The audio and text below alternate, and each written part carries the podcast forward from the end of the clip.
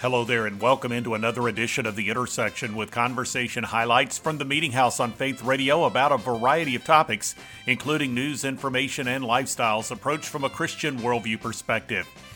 I begin this edition with some comments from a Houston area pastor and ministry leader who demonstrates for us the reason why Christ came, so that sinners might be saved. Juan Martinez was going in a dangerous direction in his life, but in prison, God used a fellow inmate to share the truth of Christ, leading to his acceptance of Christ as Savior. Learn more coming up. And you'll be hearing from Ramona Richards, a novelist who integrates biblical truth into her works of fiction. She uses suspense in order to demonstrate the depravity of humanity and the goodness of God. Plus, you'll meet two pastors. Derek Hawkins is black, Jay Stewart is white. In 2016, they led their respective congregations into a merger their story illustrates the principles and attitudes that believers in Christ can possess regarding racial reconciliation. And coming up on this edition of The Intersection, George Barna of the Cultural Research Center at Arizona Christian University brings news of how a particular group of Christians devoted to the Word of God responded to a survey measuring their electoral choices and their views on election integrity. Finally, Bob Kretsch is celebrating a child who was born into the world and fought for life. His wife had given birth to a micro preemie baby who weighed less than a pound.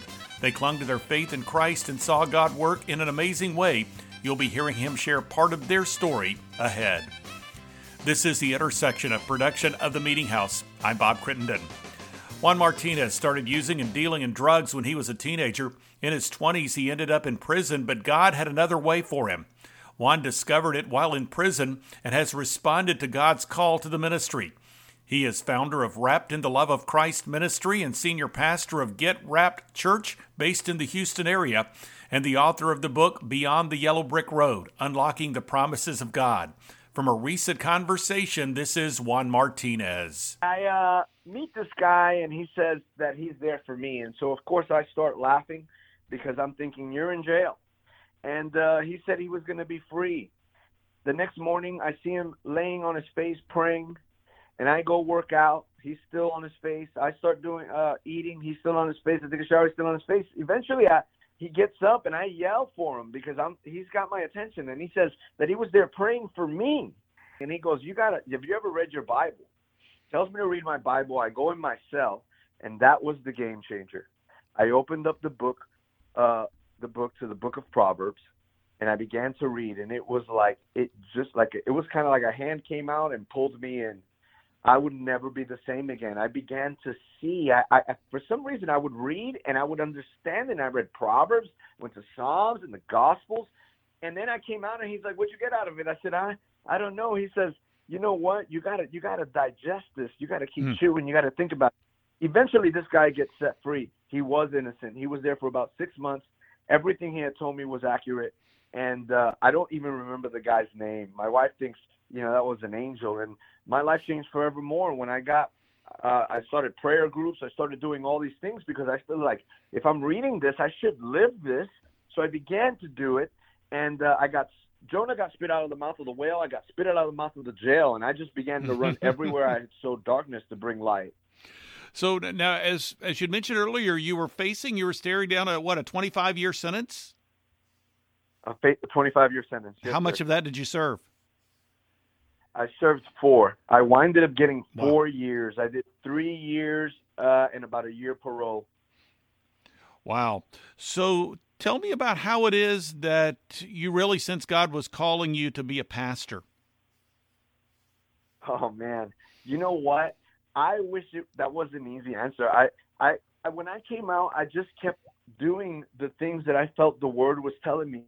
And one day, I, uh, doing the least thing, that I didn't want to do. Somebody was like, "I need your help." You know, there was a integrity issue. Could you uh, help me in the Spanish ministry? And I didn't want to do it because I told them I'm an evangelist. You know, I I just travel around and I'm just going to preach. And uh, doing the thing I did not want to do, I found my calling.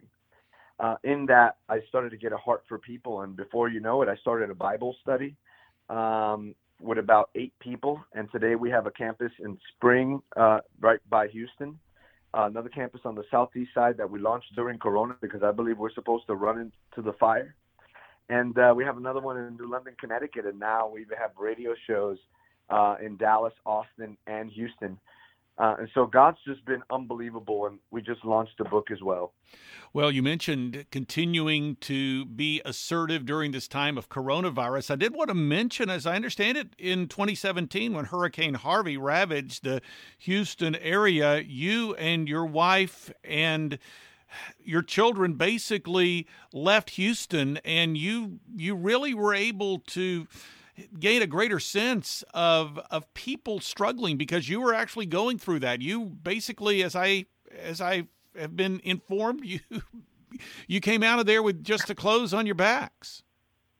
Absolutely. You know, that was one of the most interesting things in the planet because when you come from Hoboken, New Jersey, right outside of Manhattan, and you find yourself in a little boat, something you would just see on TV in another country, you really get a little freaked out by it, you know, because you're like, what am I doing in a boat?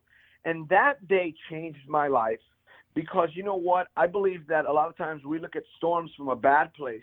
But when you're a Christian, if you allow uh, that storm to see through the eyes of God and you pull a promise in the midst of a storm, everything changes. I believe that those things elevate us. And in the middle of that storm, I was in a boat with a backpack and a few things. And I said, Man, God, I've lost everything. And I heard a still small voice tell me, Everything? And I had realized that no matter what I had, a base or a bound, that I still would have everything because I had Him. And the storm for us elevated us and took us to another place. A book came out of it. My house came out of it because we were living in an apartment and, and, and I never knew I would move into a house. And here we moved into a house and just all these amazing things happened. So I began to think that storm, although it seemed complicated, with Christ, all things work together for those who love God and are called according to his purpose. Juan Martinez here on The Intersection. You can find out more by going to juanmartinez.tv. Next up, it's Christian suspense author Ramona Richards. She shared with me about her inspiration for writing and her approach as a Christian to the material about which she writes. She also shared about the concept and plot of the book Burying Daisy Doe, from that conversation, this is Ramona Richards now. You find out very quickly in the novel that Daisy Doe, this woman who was killed, is Star's grandmother. And so it this is all comes out in the first chapter. So there's no spoilers right, here. Right. Uh, Star's father, who was a lawyer, tried to investigate his mother's killing and was also murdered. And so Star, his her entire family was destroyed by this. First her grandmother and then her father, and her father had obsessed on this case to the point that he pushed and pushed and pushed. And he it just became his obsession. And so that had influenced Star. And she went into law enforcement. She was with the uh, Metro Nashville Police Department, and she decided to come out on her own and become a cold case detective. She found she had a talent for it uh, when she was on the police force. And so this obsession had been hanging out, you know, over her family. And so she finally decides that if she really wants to make a name for herself and to grow her business, this is the case to solve. So that's what has pushed her even in the Christian space, you know that there is there are books that are written in this suspense and mystery area. So, how is it that your faith, your Christian faith, really informs this type of material? Um, it there's everybody's faith journey is a little different, and one of my favorite C.S. Lewis quotations, and I'm not going to attempt to do it verbatim, but it goes like this: um, "I believe in Christianity as I believe in the sun." not because I see it, because by it I see everything else. Hmm. And my faith, which has been instilled in me for many, many, many years, it changes your point of view. Your worldview is different when you're a devout Christian, and it's hard to explain to someone who is not a believer how exactly that happens. But you see everything around you in terms of your faith. Um, you see events in terms of your faith. You see events in your own life in terms of your belief and your relationship with God. And when it comes to the suspense type stories, um, someone who is a devout Christian knows that God acts in our lives. And someone like Star, who has had these um, unbelievable tragedies in her life, struggles with this. She struggles with the idea that there is a good God. She struggles with the idea of God's omniscience. And, but she is, she has a grandmother who adores her and prays for her and she gets involved in Pineville with the local police chief, who is a man of faith. And they influence her in turn um, in in developing this case. They both are working with her, and it's they influence her view of God in this, and it. Um, she on occasion will ask them, "How can you believe in a God who would do this?" And it's their answers it's that God does not, you know, He allows evil to exist, but He doesn't cause it to exist. And those kind of conversations um, come out. And I think it's something that we all struggle with. I mean, you look at the current situation of our country. Um, we questioning is normal. It's rather natural um, in terms of our faith. Um, it it's it's normal when something bad happens to ask why. Um, I had a severely disabled daughter, and I had a number of people who would come to me and just it would affect their faith to see her, to be with her. And I would often be asked, How can you accept that there is a God who is all knowing and all loving and let her exist the way she exists? And my response usually was a simplified form of God uses every one of us. We all have a purpose in His plan. Hmm. And I may not completely understand what His purpose is for her or what her purpose is in this life, but I know that there is one. Ramona Richards here on the intersection. Her website address is ramonarichards.com. From the multi site church called The Refuge, Pastor Derek Hawkins of the Refuge Greensboro and Pastor Jay Stewart, founder and lead pastor of the church based in Charlotte, discussed unity in Christ and race relations based on their book Welded Forming Racial Bonds That Last. Here now are African American pastor Derek Hawkins and white pastor Jay Stewart. God was obviously stirring in both of your spirits about bringing you together. He, you know, was a it was a divine encounter, if you will. He brought the two of you together. He really cemented this friendship and then he was stirring in both of your hearts for the churches to come together. So I want you to each address this question What did your congregations, your respective congregations, as God had them set up, what did they bring to this particular merger? And of course, we we address this from a kingdom mindset. So, what is it that the House of Refuge, Derek, brought to to this this new organism that God was putting together? Uh, Bob, man, that's an, that's an amazing question, man.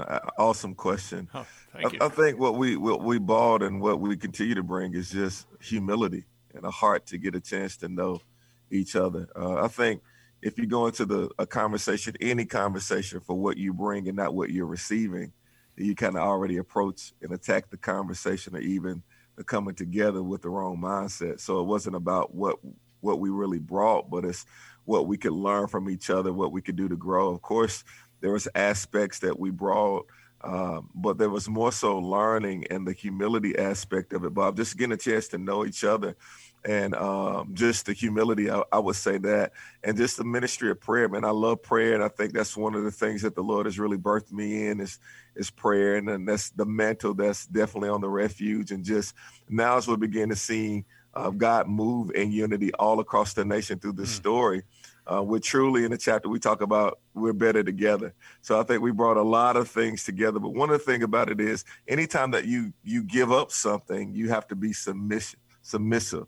And so submission is humility for me and it's true honor. And I just honor the leadership that Pastor Jay has brought. And we both have learned so much to each other.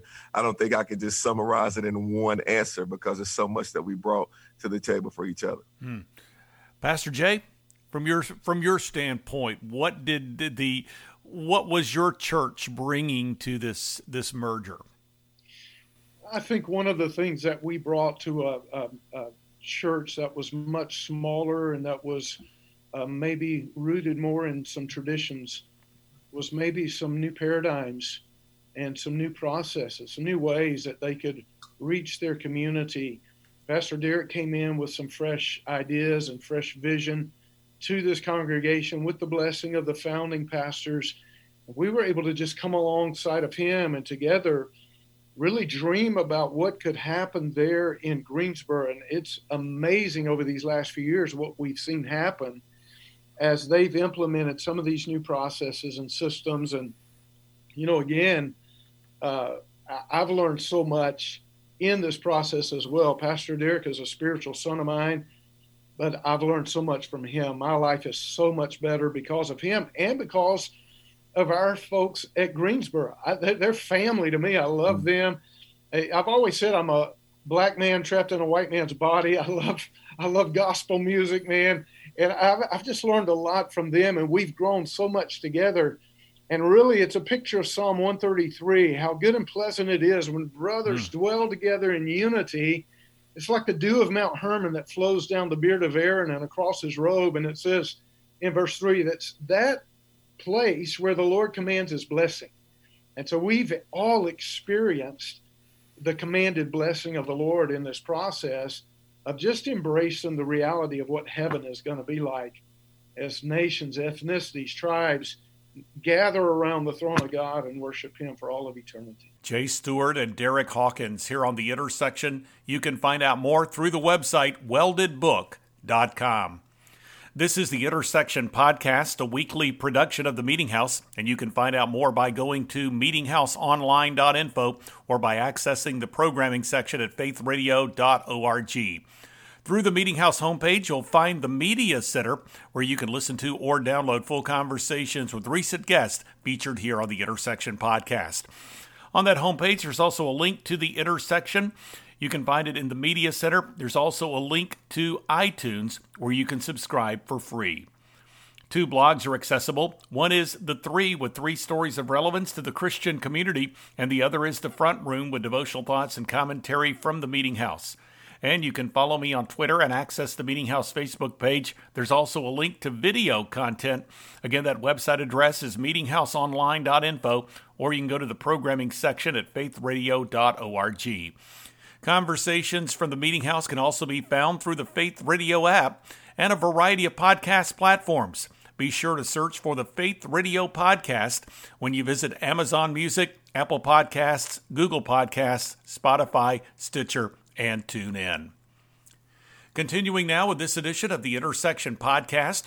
George Barna is the Director of Research at the Cultural Research Center at Arizona Christian University and a professor at the school. In a recent conversation with me, he discussed the voting patterns of what he refers to as the SAGE cons, that stands for Spiritually Active, Governance Engaged Conservative Christians, in the 2020 election, as well as the views of the people in this category about electoral integrity. Here now from that conversation is George Barna. You've got this extraordinary group of people who, by definition, their lives are driven by the Word of God the, the, the heartbeat of a sage con is that they want to know, love, and serve God. And in order to do that, they pay strict attention to His Word. They try to follow it. Their uh, Uh, biggest goal in life is to be Christ like in every walk of life. And so they will look at an election and they want things to be done properly because that's righteous, it's justice, it's the thing that would honor God. And as they look at what's taken place in this election, and remember that this survey was done the, the week of the election. So the fact that at that point these people were saying, you know what, things aren't being done right. Uh, today, I'm sure the numbers would be even higher.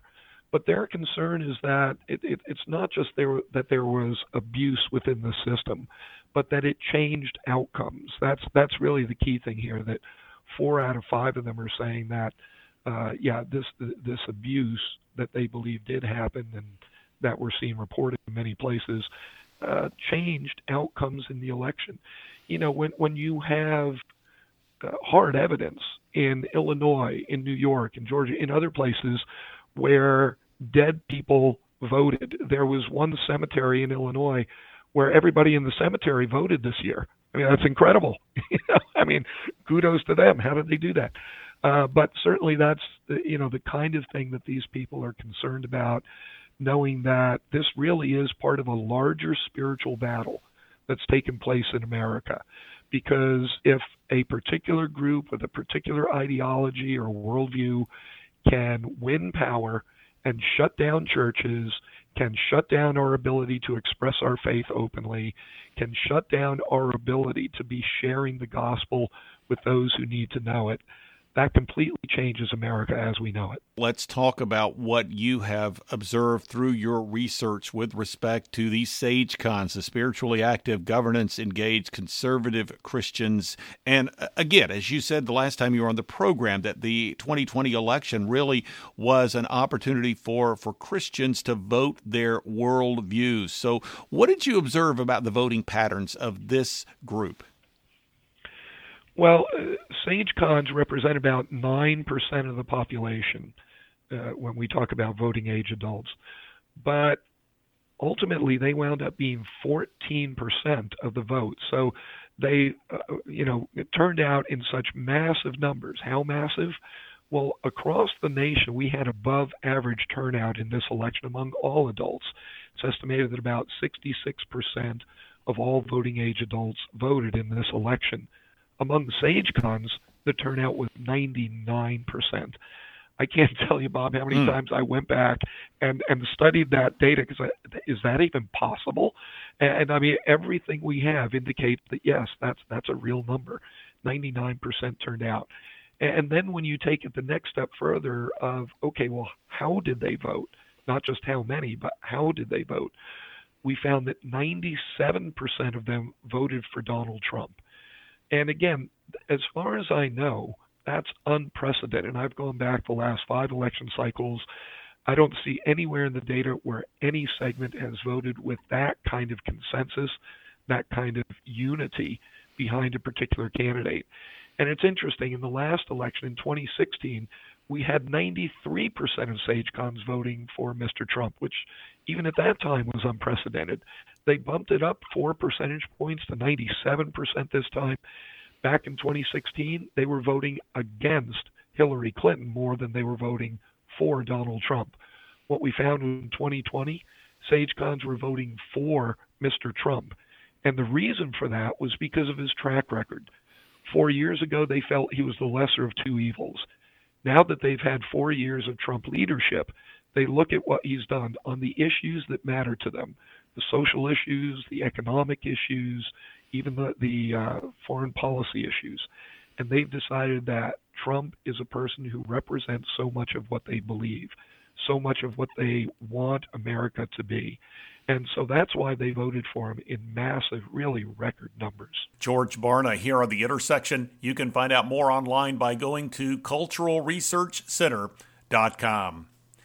Finally, on this edition of The Intersection, in a recent conversation, Bob Kretsch described the story of the birth of his daughter Faith, who was a micro preemie under a pound, and how God sustained her life and strengthened his faith, as he documents in the book A Little Faith, a father's miracle story of faith, hope, love, and a micro preemie.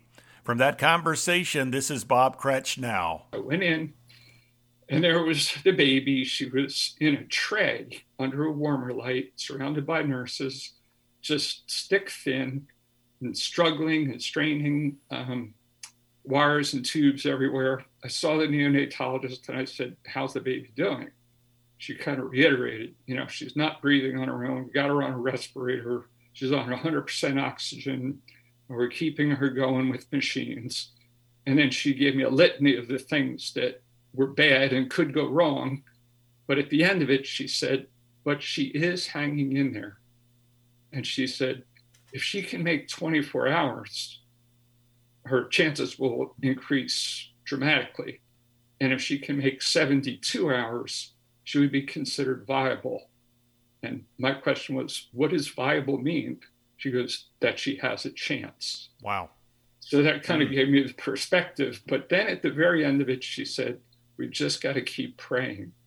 Yeah. And I had been, I mean, I'd been praying, but they had kind of been these sort of wishes tossed in the air, like, please save her, please keep her alive. Um, but I felt so much better knowing that the neonatologist was praying for her too. So we were with her over the next two days in the hospital. It was the same thing every day. Things look terrible. She's critical. She's not doing this. She's not doing that, but she's hanging in there. So after two days, Karen was discharged. We went home, and I was by the side of the bed praying in earnest but I wasn't feeling a connection. I wasn't feeling a peace. And I got up and I called the NICU because they told us we had 24 7 access. So I figured, let me call, let me test it. I called, I got the neonatologist. She said, Well, the baby's not having a very good morning. So I said, Well, what does that mean?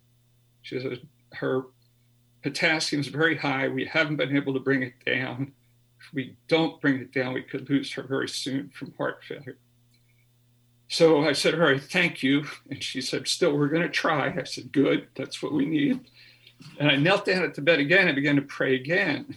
Just save her, please keep her alive, bring her potassium down. But again, I didn't feel the connection. Now, I, I went to church, but I was, I grew up in the Catholic Church.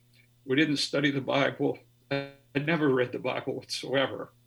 But at that point, I got up from the bed didn't know what else to do. I was completely helpless. Looked out the back window, and suddenly two fragments of verses dropped into my head. And again, not a Bible study mm-hmm. person, mm-hmm. but I've been at church enough, I guess, that these pieces stuck. And I wasn't looking for verses, I wasn't searching for that. This is just what dropped into my head. It wasn't a voice. What one was have the faith as a mustard seed and you can move mountains. And the other was, knock and you'll be answered, seek and you will find. And I remember feeling like, this is important. I've got to do something with this. So I took the one Bible we had in the house, leafing through it, trying to find it, had no idea where to look. Fortunately, I had a friend at seminary. I called him. I figured he must know. And as soon as I told him, he said, Oh, yeah, that's Matthew 7, 7 Matthew 17. I said, Okay, good. So I looked them up and I started reading them. And then I took those verses and I knelt down again and I prayed. And this time I felt like, you know, God, this you're speaking to me. These are promises from you. And I'm going to claim them. And I'm going to trust you. And then I felt peace for the hmm. first time since the whole thing started. I felt some kind of peace. And really, that was the moment that my life turned. Oh, wow. And, you know, I began to understand that I need to devote, devote my life to God. Faith ended up being in the hospital for four months. And she had, you know, a couple infections and she had a heart valve problem. There were all these different things, but we always managed to pray through it and God took us through it. So now she's 28 years old. She was a three sport athlete. She's a, a search engine optimizer for a website development company. She's done really well. She's never been back to the hospital except for pre reunions. And, you know, all thanks to God. Glory mm. to God. Bob Kretsch here on The Intersection. You can find out more by going to beliefbooks.com. Well, we are nearing the end of this week's edition of the Intersection Podcast, a weekly production of the Meeting House. The website address is meetinghouseonline.info, or you can access the homepage through the programming section at faithradio.org. You will find a link to the Media Center, the place you can go to listen to or download full conversations with recent guests featured on the Intersection podcast. The podcast is also available in the Media Center and through iTunes. Two blogs are accessible. One is The Three, with three stories of relevance to the Christian community, and The Front Room, with devotional thoughts and commentary from the Meeting House program. You can also follow me on Twitter and access the Meeting House Facebook page. There's also a link to video content, including the video of the full interview with Bob Kretsch, as well as the interview with Derek Hawkins and Jay Stewart. Content from the Meeting House program can also be found in the Faith Radio app and a variety of podcast platforms.